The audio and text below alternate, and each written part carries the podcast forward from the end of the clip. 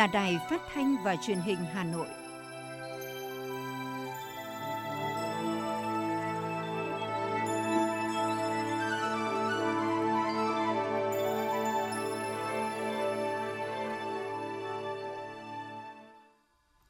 Kính chào quý vị các bạn. Bây giờ là chương trình thời sự của Đài Phát thanh và Truyền hình Hà Nội, phát trực tiếp trên sóng phát thanh tần số FM 90 MHz. Trên nay thứ hai, ngày 16 tháng 5 năm 2022 có những nội dung chính.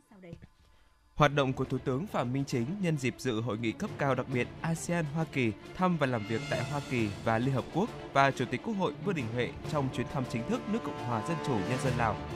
Đã có phương án xử lý kém là Ngân hàng Xây dựng và Ngân hàng Đại Dương. Triển khai thí điểm giao dịch tại ATM bằng căn cước công dân gắn chip. 9 người tử vong do mưa lũ trong tuần qua. Phần tin thế giới có những sự kiện nổi bật tỷ lệ nhiễm virus SARS-CoV-2 trên toàn thế giới một lần nữa đang gia tăng sau 7 tuần giảm liên tục. Tìm thấy các thành viên phi hành đoàn trong vụ rơi trực thăng tại Hàn Quốc. Sau đây là nội dung chi tiết sẽ có trong chương trình. Thưa quý vị và các bạn, tiếp tục các hoạt động nhân dịp dự hội nghị cấp cao đặc biệt ASEAN Hoa Kỳ, thăm và làm việc tại Hoa Kỳ và Liên Hợp Quốc, Thủ tướng Phạm Minh Chính đã thăm, phát biểu và dự tọa đàm chính sách tại Đại học Harvard, thành phố Boston, bang Massachusetts. Cũng tại Boston, Thủ tướng Chính phủ đã có cuộc trao đổi với đặc phái viên của Tổng thống Hoa Kỳ John Kerry về khí hậu, tới thăm nơi Chủ tịch Hồ Chí Minh từng làm việc tại khách sạn Omni Parker House.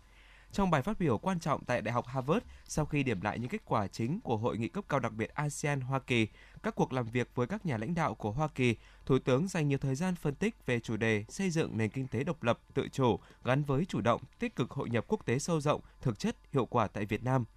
Phần thuyết trình của Thủ tướng Phạm Minh Chính được các học giả, chuyên gia chăm chú lắng nghe và tiếp nhận. Sau phần thuyết trình của Thủ tướng, các vị bộ trưởng, thành viên đoàn công tác đã phát biểu tham gia chương trình tọa đàm với các giáo sư Đại học Harvard về định hướng phát triển của Việt Nam. Sau khi phát biểu tại Đại học Harvard, Thủ tướng Chính phủ Phạm Minh Chính đã dự tọa đàm chính sách với giáo sư trường này về định hướng phát triển của Việt Nam trong thế kỷ 21. Tại tọa đàm, các giáo sư của Hoa Kỳ và các bộ trưởng, thủ trưởng cơ quan ngang bộ đã có các phát biểu thảo luận về các chính sách và hiệu quả của chính sách liên quan phát triển của Việt Nam như về phát triển thương mại, thu hút đầu tư, phát triển hạ tầng, chống biến đổi khí hậu, phòng chống dịch của Việt Nam – Trả lời câu hỏi liên quan đến phát triển kinh tế số, an ninh mạng thông tin, Thủ tướng Phạm Minh Chính cho rằng an ninh mạng là vấn đề toàn cầu chứ không chỉ riêng Việt Nam. Đây là vấn đề Việt Nam đang hợp tác quốc tế và tự nâng cao năng lực thông qua xử lý các vấn đề xảy ra trong thực tiễn. Bạn có thể tham gia hỗ trợ hoàn thiện thể chế, công nghệ liên quan an ninh mạng, đặc biệt là tham gia đào tạo con người, vì tạo ra an ninh mạng hay chống lại đều là do con người. Tại cuộc trao đổi với đặc phái viên John Kerry của Tổng thống Hoa Kỳ về khí hậu, Thủ tướng Phạm Minh Chính cho biết Việt Nam xác định ứng phó với biến đổi khí hậu là vấn đề trọng tâm, cấp bách, vừa là thách thức, vừa là cơ hội để chuyển đổi mô hình phát triển theo hướng xanh và bền vững. Thủ tướng đánh giá cao chính quyền Biden đã và đang thúc đẩy nỗ lực chung toàn cầu ứng phó với biến đổi khí hậu. Đề nghị Hoa Kỳ tiếp tục quan tâm, hợp tác, hỗ trợ Việt Nam về nguồn lực, tài chính, đặc biệt là các khoản vay ưu đãi, cơ sở hạ tầng, công nghệ, đào tạo nhân lực, Đặc phái viên Kerry bày tỏ ấn tượng trước cam kết của Việt Nam tại COP26, bày tỏ vui mừng khi tại COP26 vừa qua, ngày càng nhiều doanh nghiệp ủng hộ mạnh mẽ việc phát triển các chuỗi cung ứng, chuỗi giá trị cho ngành năng lượng tái tạo và đang nỗ lực tái cấu trúc chuỗi cung ứng để các sản phẩm của mình đáp ứng tiêu chuẩn phát thải tới. Ông khẳng định nhiều doanh nghiệp có năng lực và quỹ tài chính lớn toàn cầu và Hoa Kỳ quan tâm và sẵn sàng đầu tư, tham gia vào quá trình chuyển đổi năng lượng ở Việt Nam và mong Việt Nam nắm bắt cơ hội lớn này. Cũng nhân dịp này, chiều 15 tháng 5, theo giờ địa phương, Thủ tướng Chính phủ Phạm Minh Chính đã có buổi gặp gỡ đối thoại với một số trí thức Việt Kiều và thanh niên sinh viên Việt Nam tại New York. Tại buổi gặp mặt, đại diện trí thức Việt Kiều và thanh niên sinh viên Việt Nam tại New York đã báo cáo với Thủ tướng về tình hình sinh sống, làm việc, học tập, các hoạt động của cộng đồng người Việt Nam tại New York. Các đại biểu cho biết cộng đồng người Việt Nam tại New York luôn thực hiện tốt nghĩa vụ công dân, luôn hướng về Tổ quốc, vui mừng và tin tưởng đất nước tiếp tục phát triển – Thủ tướng Chính phủ Phạm Minh Chính đã trả lời các câu hỏi của các đại biểu về các vấn đề quan tâm. Kết thúc cuộc đối thoại, Thủ tướng Chính phủ Phạm Minh Chính cho biết ông thực sự tự hào về trí tuệ, năng lực, phẩm chất, tình cảm của người Việt Nam thông qua những người có mặt tại buổi đối thoại. Sáng nay, Chủ tịch Quốc hội Lào Say Sổn Phòn Phong Vi Hẳn đã chủ trì lễ đón Chủ tịch Quốc hội Vương Đình Huệ. Hai Chủ tịch Quốc hội đã tiến hành hội đàm nhằm tiếp tục quan hệ hợp tác giữa hai nước và hai quốc hội. Trong bầu không khí thắm tình đoàn kết, hữu nghị và tin cậy, hai bên đã thông báo cho nhau về tình hình mỗi nước, trao đổi định hướng và các biện pháp nhằm tiếp tục đưa quan hệ hữu nghị vĩ đại, đoàn kết, đặc biệt và hợp tác toàn diện Việt Nam Lào cũng như quan hệ hợp tác truyền thống giữa quốc hội hai nước đi vào chiều sâu, đồng thời trao đổi ý kiến về các vấn đề khu vực, quốc tế hai bên cùng quan tâm trao đổi về hợp tác giữa hai cơ quan lập pháp Việt Nam và Lào, Chủ tịch Quốc hội Vương Đình Huệ và Chủ tịch Quốc hội Lào Sê Som Phòn Bôm Phi Hàn đánh giá cao kết quả triển khai thỏa thuận hợp tác giữa hai quốc hội giai đoạn 2017-2021 với nhiều hoạt động phong phú và thiết thực. Về phương hướng hợp tác trong thời gian tới, hai bên nhất trí đẩy mạnh trao đổi đoàn, tiếp xúc các cấp, phối hợp tổ chức các hội nghị, hội thảo, chia sẻ kinh nghiệm trong các lĩnh vực hoạt động của Quốc hội – hợp tác chặt chẽ trong việc giám sát, thúc đẩy thực hiện hiệu quả về thực hiện thỏa thuận, kế hoạch hợp tác giữa hai chính phủ. Sau hội đàm, Chủ tịch Quốc hội Vương Đình Huệ và Chủ tịch Quốc hội Lào Say Sổn Phon Phong Vi Hàn đã chứng kiến lễ ký kết và trao đổi các văn kiện hợp tác là những căn cứ quan trọng để hai bên tiếp tục vun đắp cho mối quan hệ truyền thống tốt đẹp giữa hai nước ngày càng hiệu quả, đáp ứng mong mỏi của lãnh đạo và nhân dân hai nước. Trước đó, Chủ tịch Quốc hội Vương Đình Huệ và đoàn đại biểu cấp cao Quốc hội Việt Nam đã tới đặt vòng hoa tưởng nhớ các anh hùng liệt sĩ tại tượng đài liệt sĩ Lào ở thủ đô Viêng Chăn. Sáng nay, đồng chí Vũ Đức Bảo, Ủy viên Ban Thường vụ, trưởng Ban Tổ chức Thành ủy đã đến dự lễ trao huy hiệu Đảng đợt 19 tháng 5 tại quận ủy Long Biên.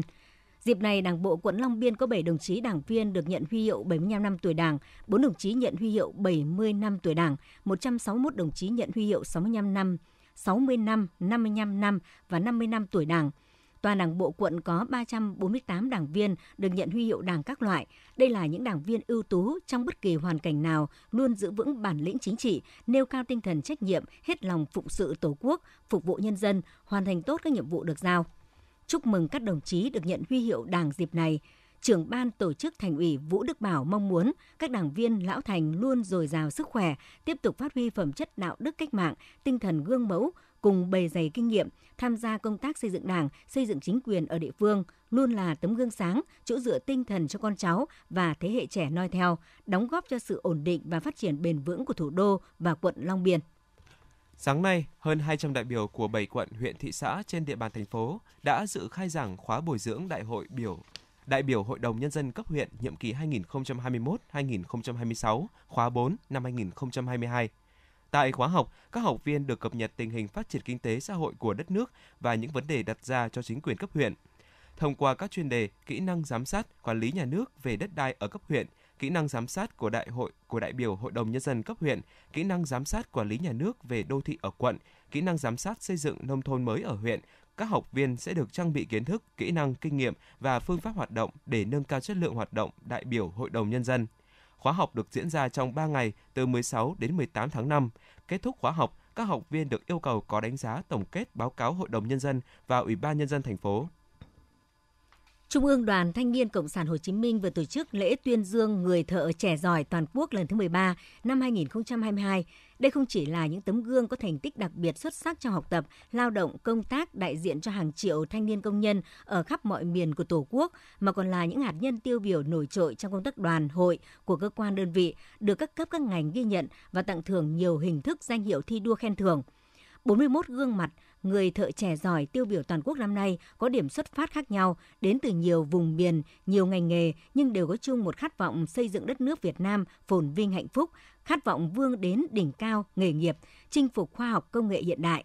Có người là công nhân trực tiếp sản xuất, luôn nỗ lực vượt qua mọi khó khăn, hoàn thành vượt mức kế hoạch sản lượng. Có người là kỹ sư, kỹ thuật viên luôn nêu cao tinh thần sáng tạo, chủ động vươn lên nắm bắt, làm chủ khoa học kỹ thuật, được tin tưởng giao chủ trì, thiết kế giám sát các quy trình, công đoạn sản xuất mới tại đơn vị, doanh nghiệp mang lại hiệu quả kinh tế cao.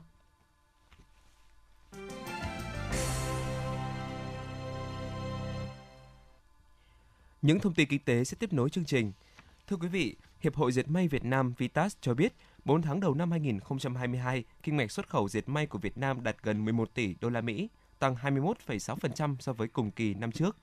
Trong đó, các thị trường lớn của hàng dệt may Việt Nam như Mỹ, châu Âu, Nhật Bản đều ghi nhận tăng trưởng dương. Bên cạnh đó là cơ hội từ các giải pháp đầu tư để phát triển chuỗi cung ứng nội địa, giảm bớt nhập khẩu. Hiện các địa phương đều đang tạo điều kiện thuận lợi cho việc đầu tư này. Đáng chú ý, xuất khẩu dệt may sang Trung Quốc đang tăng trưởng mạnh – Hiện tại, đây là thị trường lớn thứ hai của dệt may Việt Nam, chỉ sau thị trường Mỹ. Các mặt hàng Trung Quốc nhập khẩu từ Việt Nam gồm có sợi các loại, quần áo jacket, sơ mi, quần áo trẻ em. Theo Bộ Nông nghiệp và Phát triển Nông thôn, trong 4 tháng đầu năm, xuất khẩu rau quả của Việt Nam chỉ đạt 1,17 tỷ đô la Mỹ, giảm 14,6% so với cùng kỳ năm 2021. Trong đó xuất khẩu sang thị trường Trung Quốc giảm mạnh khi chỉ đạt 455,4 triệu đô la Mỹ, giảm 25,3%. Nguyên nhân do Trung Quốc tiếp tục duy trì chính sách Zero Covid, các biện pháp phòng dịch của nước này làm chậm tiến độ xuất khẩu, gây ùn ứ tại cửa khẩu, ảnh hưởng đến tiêu thụ. Trong khi đó, với thị trường Liên minh châu Âu EU, việc tăng tần suất kiểm tra đối với thanh long và rau gia vị từ 10% lên 20% khiến lượng xuất khẩu sụt giảm. Theo Bộ Nông nghiệp và Phát triển Nông thôn, sắp tới hàng loạt trái cây đến vụ thu hoạch với số lượng lớn. Nếu không có biện pháp kịp thời, quá trình tiêu thụ nông sản có thể ách tắc và giảm mạnh trong các tháng vừa qua. Trong báo cáo mới đây của Bộ Xây dựng, trong quý 1 năm 2022, cả nước có 4 dự án nhà ở xã hội hoàn thành, 98 dự án đang triển khai, 9 dự án đủ điều kiện bán nhà ở. Đáng chú ý, trong khoảng thời gian này, cả nước chỉ có 3 dự án nhà ở xã hội cấp phép mới, quy mô gần 1.200 căn tại Lạng Sơn, Phú Thọ và Quảng Ninh, nhưng lại có đến 39 dự án nhà ở thương mại quy mô gần 18.700 căn hộ được cấp phép mới.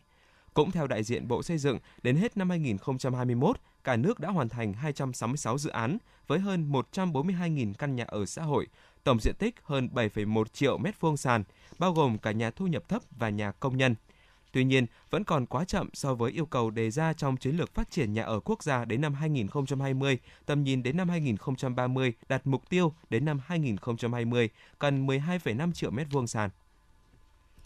Theo Sở Công Thương tỉnh Bắc Giang, đã có 103 thương nhân Trung Quốc được cơ quan chức năng Việt Nam đồng ý nhập cảnh sang Bắc Giang thu mua vải thiều. Địa phương đang đề xuất thêm 96 thương nhân Trung Quốc nữa. Năm 2021 có 190 thương nhân.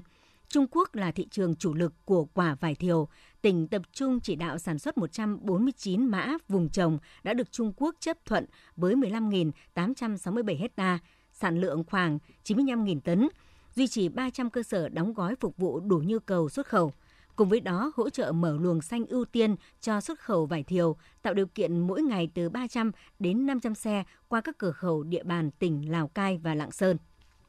Thưa quý vị và các bạn, Chính phủ vừa có báo cáo đánh giá bổ sung kết quả thực hiện kế hoạch phát triển kinh tế xã hội năm 2021, tình hình triển khai kế hoạch phát triển kinh tế xã hội năm 2022, trong đó có nội dung đã có phương án xử lý đối với Ngân hàng Xây dựng CB Bank và Ngân hàng Đại dương Ocean Bank.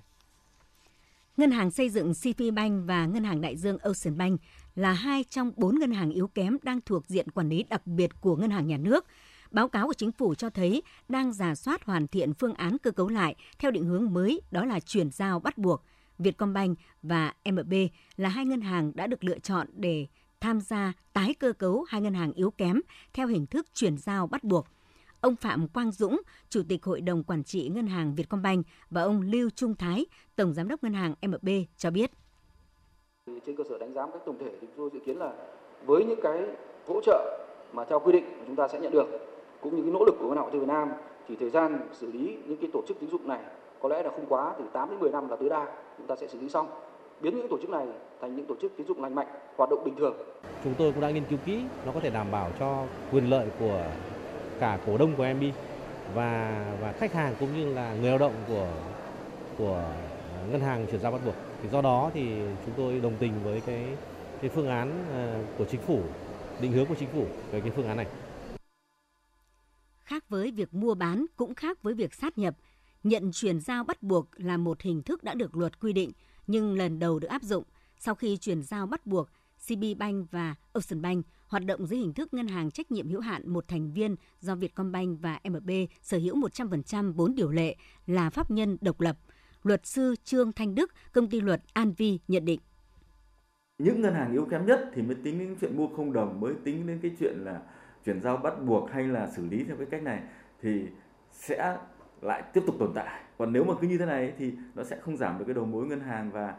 ngân hàng xấu bao nhiêu cũng sẽ có nguy cơ cứ tồn tại mãi mãi. Tổng tài sản, tình hình tài chính của ngân hàng chuyển giao bắt buộc, quy mô mức độ của hỗ trợ của các cơ quan có thẩm quyền đối với bên nhận chuyển giao bắt buộc. Và thứ ba là diễn biến cụ thể của thị trường trong 5 năm tới. Đó là ba yếu tố sẽ quyết định thời gian và mức độ thành công của việc xử lý hai tổ chức tín dụng yếu kém Ocean Bank và CB Bank.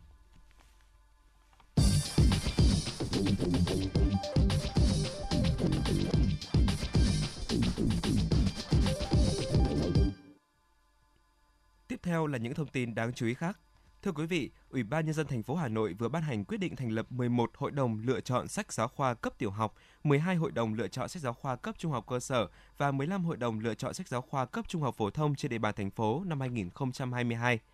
Các hội đồng có nhiệm vụ lựa chọn sách giáo khoa lớp 3, lớp 7 và lớp 10 theo quy định tại thông tư số 25 quy định việc lựa chọn sách giáo khoa trong cơ sở giáo dục phổ thông và quyết định số 1157 của Ủy ban nhân dân thành phố Hà Nội ban hành quy định tiêu chí lựa chọn sách giáo khoa trong cơ sở giáo dục phổ thông trên địa bàn thành phố Hà Nội. Đồng thời, đề xuất danh mục sách giáo khoa lớp 3, lớp 7 và lớp 10 để sử dụng trong cơ sở giáo dục phổ thông trên địa bàn thành phố Hà Nội với Ủy ban nhân dân thành phố theo lộ trình thực hiện chương trình giáo dục phổ thông 2018, năm học 2022-2023, học sinh lớp 3, lớp 7 và lớp 10 trên cả nước sẽ học theo chương trình sách giáo khoa mới.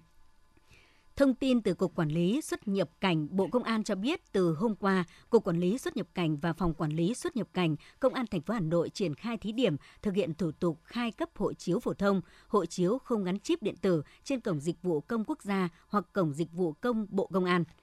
Sau khi thí điểm tại Hà Nội, dự kiến từ ngày 1 tháng 6 sẽ chính thức triển khai dịch vụ công trên toàn quốc. Quy trình thực hiện thủ tục khai cấp hộ chiếu phổ thông trên cổng dịch vụ công quốc gia như sau. Sau khi đăng nhập, công dân điền đầy đủ thông tin đề nghị cấp hộ chiếu theo mẫu X01, địa chỉ email, upload ảnh chân dung để in trên hộ chiếu, lựa chọn hình thức nhận hộ chiếu qua dịch vụ bưu chính hoặc đến cơ quan xuất nhập cảnh nhận trực tiếp –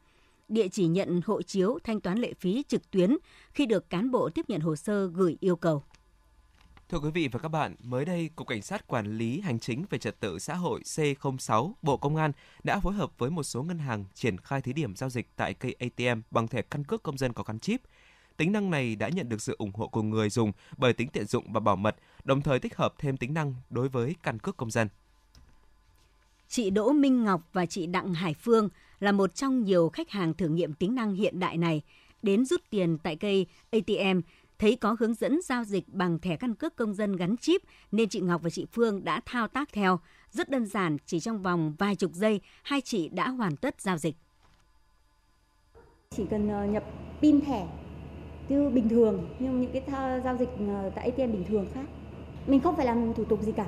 thì uh, mình chỉ có căn cước công dân gắn chip mới uh, được phát hành thôi thì mình có thử và tất cả mọi thông tin có vẻ là đã được tích hợp ở trên cái căn cước công dân rồi bên phía công an thì cũng đã đồng bộ những cái thông tin uh, như là thẻ uh, bằng lái xe hoặc là các giấy tờ tùy thân khác vào căn cước công dân. Chính vì thế nên là khi uh, việc chỉ cần mang theo căn cước công dân đi thực hiện giao dịch thì uh, mình cảm thấy rất là tiện. Chỉ cần với một chiếc thẻ thôi là mình đã có thể thực hiện được gần như là tất cả mọi giao dịch và cũng như là các nhu cầu khác của công dân rồi. Nếu như trước đây người dùng chỉ sử dụng duy nhất mật khẩu để xác nhận thông tin khi rút tiền bằng thẻ ngân hàng, thì nay sau khi khách hàng quét thẻ căn cước công dân gắn chip tại ATM, hệ thống ngay lập tức kiểm tra và đối chiếu thông tin trên căn cước công dân gắn chip. Việc tích hợp tính năng giao dịch ngân hàng tự động cho thẻ căn cước công dân mang lại tiện ích cho cả khách hàng và ngân hàng. Đây cũng là nhận định của bà Nguyễn Thị Quỳnh Giao, Phó Tổng Giám đốc Ngân hàng BIDV. Về phía ngân hàng thì việc ứng dụng căn cước công dân chip trong các giao dịch đã hỗ trợ chúng tôi rất nhiều trong quá trình xác thực khách hàng, giảm thời gian tác nghiệp và loại bỏ các rủi ro giả mạo, sai sót trong quá trình giao dịch với cả khách hàng so với kiểm tra và đối chiếu chứng minh thư thông thường trước đây và đồng thời giúp ngân hàng trong việc mở rộng thêm các khách hàng thông qua phương thức xác thực điện tử eKYC đặc biệt trong giai đoạn mà chuyển đổi số hiện nay. Bộ Công an đánh giá việc ứng dụng căn cước công dân gắn chip cho các giao dịch ngân hàng tự động sẽ hỗ trợ nhiều hơn trong các thủ tục hành chính, giảm thiểu nguy cơ giả mạo tài khoản, sai sót khi chuyển hay rút tiền mặt. Trung tá Nguyễn Thành Vĩnh, Phó Giám đốc Trung tâm Dữ liệu Quốc gia về Dân cư, Cục Cảnh sát Quản lý Hành chính về Trật tự xã hội, Bộ Công an đánh giá. Khi mà chúng ta đã tích hợp cái thẻ căn cước công dân vào với cái thẻ ATM rồi, thì chúng ta cũng lại có ý thức trong cái việc ờ, sử dụng bảo quản ờ, để đảm bảo cái chất lượng của của thẻ. Thì ờ, sẽ qua quá trình thực hiện giao dịch, nó sẽ đảm bảo là cái việc mà thông tin đầy đủ, chính xác để thực hiện giao dịch nó được thuận tiện, nó không xảy ra các vấn đề về kỹ thuật.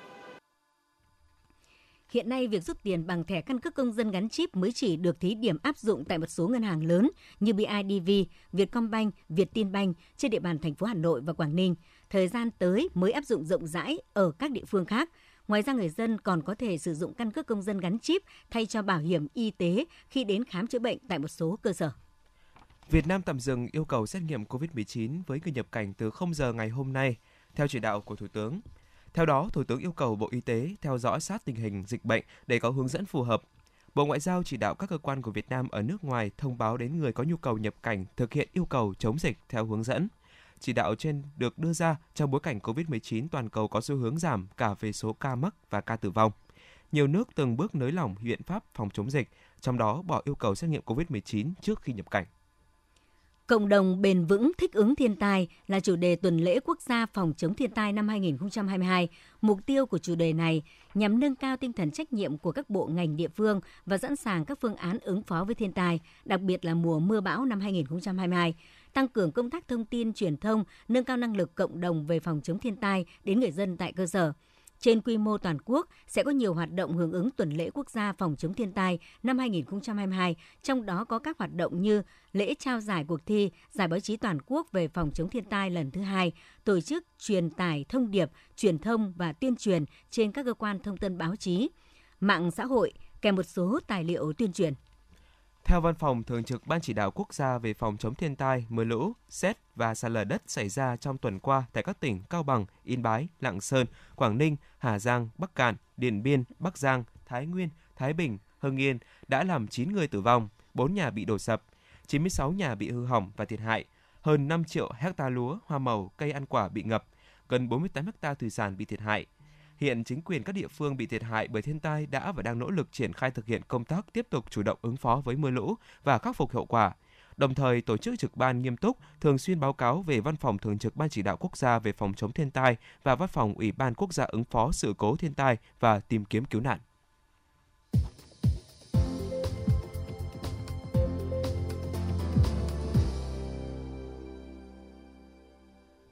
Xin chuyển sang phần tin thế giới. Thưa quý vị và các bạn, Phó Tổng Thư ký Tổ chức Hiệp ước Bắc Đại Tây Dương NATO minsi Geoan tin tưởng khối này sẽ giải quyết được những quan ngại của Thổ Nhĩ Kỳ để nhanh chóng kết nạp Phần Lan và Thụy Điển. Tuyên bố được đưa ra trong bối cảnh Ngoại trưởng 30 nước thành viên NATO tiến hành các cuộc họp trong ngày 2 ngày tại Berlin, Đức, với trọng tâm là vấn đề kết nạp hai quốc gia Bắc Âu này. Nhiều khả năng Phần Lan và Thụy Điển sẽ nộp đơn xin gia nhập NATO trong vài ngày tới. Hãng thông tấn TASS của Nga cho biết tỷ lệ nhiễm virus SARS-CoV-2 trên toàn thế giới một lần nữa đang gia tăng sau 7 tuần giảm liên tục. Tổng cộng trong 7 ngày từ ngày 7 đến ngày 13 tháng 5, các nước ghi nhận thêm khoảng 3,4 triệu ca lây nhiễm, nhiều hơn khoảng 200.000 ca so với 7 ngày trước đó. Tuy nhiên, tỷ lệ tử vong vẫn tiếp tục giảm. Đây là tuần thứ tư liên tiếp có ít hơn 20.000 người tử vong vì COVID-19. Ở châu Âu, tỷ lệ gia tăng nghiêm trọng chỉ xuất hiện tại Tây Ban Nha khi tỷ lệ mắc mới chạm ngưỡng cao giữa tháng 3. Trong khi đó, tỷ lệ mắc bệnh ở Pháp giảm xuống 1 phần 3, ở Ý là 1 phần 4 và ở là sấp xỉ 1 phần 2. Một làn sóng lây nhiễm mới vừa được ghi nhận ở Úc, nơi có trung bình hơn 50.000 ca nhiễm mỗi ngày trong tuần này. Từ hôm nay, Trung tâm Tài chính Thượng Hải Trung Quốc sẽ cho phép các doanh nghiệp mở cửa trở lại theo từng giai đoạn sau nhiều lần sau nhiều tuần đóng cửa để ngăn chặn đại dịch COVID-19. Theo hãng tin Yonhap, lực lượng cứu hộ Hàn Quốc đã tìm thấy toàn bộ ba thành viên phi hành đoàn trên chiếc máy bay trực thăng bị rơi xuống gần đỉnh núi Seonya thuộc thành phố Duyên Hải, Goje, miền nam nước này sáng nay. Cả ba người đều bị thương nặng và đang được tích cực cứu chữa. Khi gặp nạn, chiếc trực thăng Sikorsky S-61N đang vận chuyển vật liệu xây dựng để cải tạo đường mòn trên núi. Chính phủ Brazil thông báo nước này đã thành lập bộ phận đặc biệt có sự tham gia của các chuyên gia Tổ chức Y tế Liên Mỹ, có nhiệm vụ theo dõi và điều tra các trường hợp viêm gan cấp tính ở trẻ em. Việc thành lập bộ phận này nhằm đưa ra khuyến nghị cho các bác sĩ trên khắp Brazil cũng như đóng góp vào các nỗ lực quốc tế để xác định tác nhân gây bệnh viêm gan cấp tính không rõ nguồn gốc ở trẻ em. Brazil đã ghi nhận ít nhất 44 trường hợp trẻ mắc bệnh viêm gan cấp tính chưa rõ nguồn gốc, chiếm khoảng 12% trong tổng số ca trên thế giới, theo thống kê sơ bộ của Tổ chức Y tế Thế giới.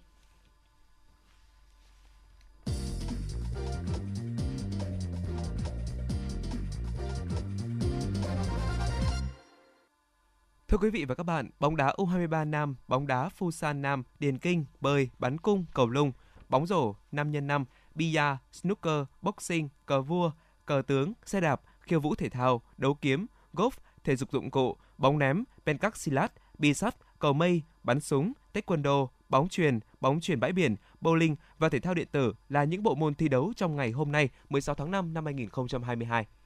Quý vị có thể theo dõi các thông tin cập nhật mới nhất về kết quả và diễn biến các nội dung thi đấu của đoàn thể thao Việt Nam trong bản tin SEA Games 31 phát sóng lúc 18 giờ 20 phút hàng ngày. Nhật ký SEA Games 31 trực tiếp lúc 22 giờ 15 phút hàng ngày trên kênh 1 truyền hình Hà Nội và chương trình bình luận SEA Games từ 9 giờ 30 đến 11 giờ 30 và 14 giờ đến 16 giờ hàng tuần trên kênh 2 truyền hình Hà Nội. Ngoài ra, quý thính giả cũng có thể cập nhật các thông tin mới nhất của Đại hội Thể thao Đông Nam Á lần thứ 31 trên website và fanpage chính thức của Đài Phát thanh và Truyền hình Hà Nội. Thưa quý vị và các bạn, giành chiến thắng nhẹ nhàng 2-0 trước Timor-Leste trong lượt trận cuối cùng, đội tuyển Việt Nam vào bán kết môn bóng đá nam SEA Games 31 với ngôi đầu bảng A. Chia sẻ sau trận đấu, huấn luyện viên Park Hang-seo cho biết. Sau trận đấu tối nay, U23 Việt Nam có 3 điểm và vào bán kết với tư cách đầu bảng. Tôi nghĩ rằng các cầu thủ đã cố gắng hết sức. Tôi cảm ơn các học trò vì điều đó. Từ hôm nay, tinh thần các cầu thủ sẽ cải thiện để vượt qua hai trận đấu cuối cùng. Vượt qua được bán kết, chúng ta sẽ vào chung kết. Tôi cùng toàn đội sẽ nỗ lực để hoàn thành mục tiêu. Với việc giành ngôi nhất bảng A, U23 Việt Nam chắc chắn sẽ chạm trán với một trong hai đối thủ ở bảng B là Malaysia và Thái Lan ở bán kết. Nhận định về hai đội bóng này, huấn luyện viên Park Hang-seo nói: Nếu nhìn vào bảng B, Thái Lan và Malaysia sẽ vào bán kết. Thực tế với Malaysia, tôi không có điều kiện xem họ thi đấu, chỉ xem qua TV. Malaysia có hàng phòng ngự tổ chức tốt, còn Thái Lan với nhiều cầu thủ trên hàng công có kỹ năng cá nhân tốt, đặc biệt là hàng tiền vệ có cầu thủ số 18 và 19 rất đa năng. Ban huấn luyện sẽ chuẩn bị tốt nhất cho vòng bán kết. Thực tế, Thái Lan là đội bóng nhiều khả năng sẽ gặp U23 Việt Nam ở bán kết. Tôi cho rằng nếu một chiến binh ra chiến trường mà không có tâm thế tự tin sẽ không thắng được. Với tâm thế của một chiến binh dũng cảm, tôi thì khẳng định U23 Việt Nam sẽ tự tin ra trận và chiến thắng. Trong khi đó, dù phải sớm nói lời chia tay SEA Games 31 với vị trí cuối bảng A và không có được điểm nào, nhưng huấn luyện viên Fabio Macrao vẫn tự hào về các học trò. Huấn luyện viên Fabio Macrao nói: Tôi cũng như nhiều huấn luyện viên khác, khi tham dự giải đều muốn giành chiến thắng, nhưng Timor-Leste vẫn còn có khoảng cách so với các đội bóng trong khu vực. Trong 3 năm qua, giải quốc nội của chúng tôi không diễn ra, không có giải chuyên nghiệp để duy trì phong độ cho các cầu thủ. Khi đã là đội bóng yếu, bạn phải cố gắng thật nhiều. Khi chào tạm biệt giải đấu này, tôi vẫn thấy tự hào với cầu thủ của tôi. Chúng tôi đã đối đầu với nhiều đối thủ chuyên nghiệp. Họ đã được thi đấu ở nhiều giải đấu lớn trong vài năm qua. Tôi là huấn luyện viên thích chơi tấn công, nhưng gặp U23 Việt Nam quá mạnh nên buộc phải chơi phòng ngự. Đoàn quân của huấn luyện viên Park Hang-seo sẽ xác định đối thủ sau khi bảng B khép lại. Ở đó, U23 Thái Lan có khả năng cao là đối thủ của U23 Việt Nam – Trận bán kết của bóng đá nam SEA Games 31 sẽ diễn ra trên sân Việt Trì, Phú Thọ vào lúc 19 giờ ngày 19 tháng 5. Trận đấu còn lại diễn ra ở sân Thiên Trường, Nam Định cũng vào lúc 19 giờ ngày 19 tháng 5.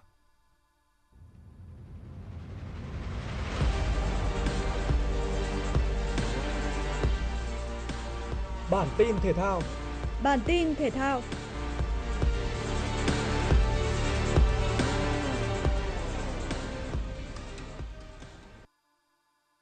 Lượt trận cuối bảng A môn bóng đá nam, U23 Việt Nam chỉ phải gặp đối thủ yếu hơn là U23 Đông Timor. Huấn luyện viên Park Hang-seo tung ra sân đội hình với những nhân tố mới như Văn Tùng, Hồ Thanh Minh và Trọng Long.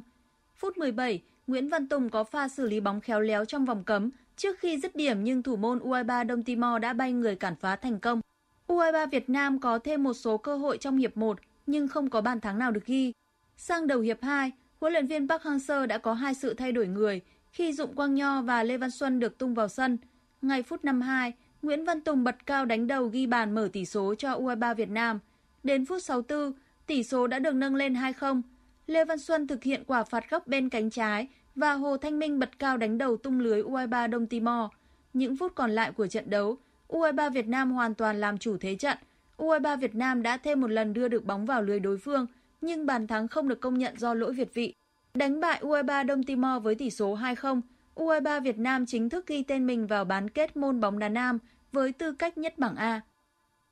Ở trận đấu trước đó cũng tại bảng A, U23 Indonesia cần ít nhất một trận hòa trước U23 Myanmar để giành tấm vé vào vòng bán kết. Đội bóng của huấn luyện viên Shin Tae-yong nhanh chóng làm chủ thế trận ngay khi tiếng còi khai cuộc vang lên. Bàn thắng sớm đã đến với U23 Indonesia ở phút thứ 6. Ít phút sau, Indonesia có bàn nhân đôi cách biệt. Trước khi hiệp 1 khép lại, U23 Myanmar nhận thêm bàn thua thứ 3 ở phút bù giờ.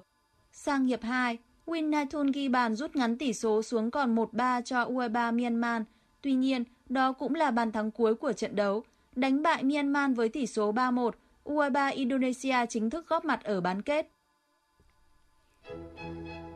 Dự báo thời tiết theo Trung tâm Dự báo Khí tượng Thủy văn Quốc gia, đêm và sáng sớm hôm nay, không khí lạnh đã ảnh hưởng đến Bắc Trung Bộ và hầu hết các nơi ở phía Tây Bắc Bộ. Ở vịnh Bắc Bộ đã có gió Đông Bắc mạnh đến cấp 6, có lúc cấp 7, giật cấp 8, cấp 9, biển động mạnh.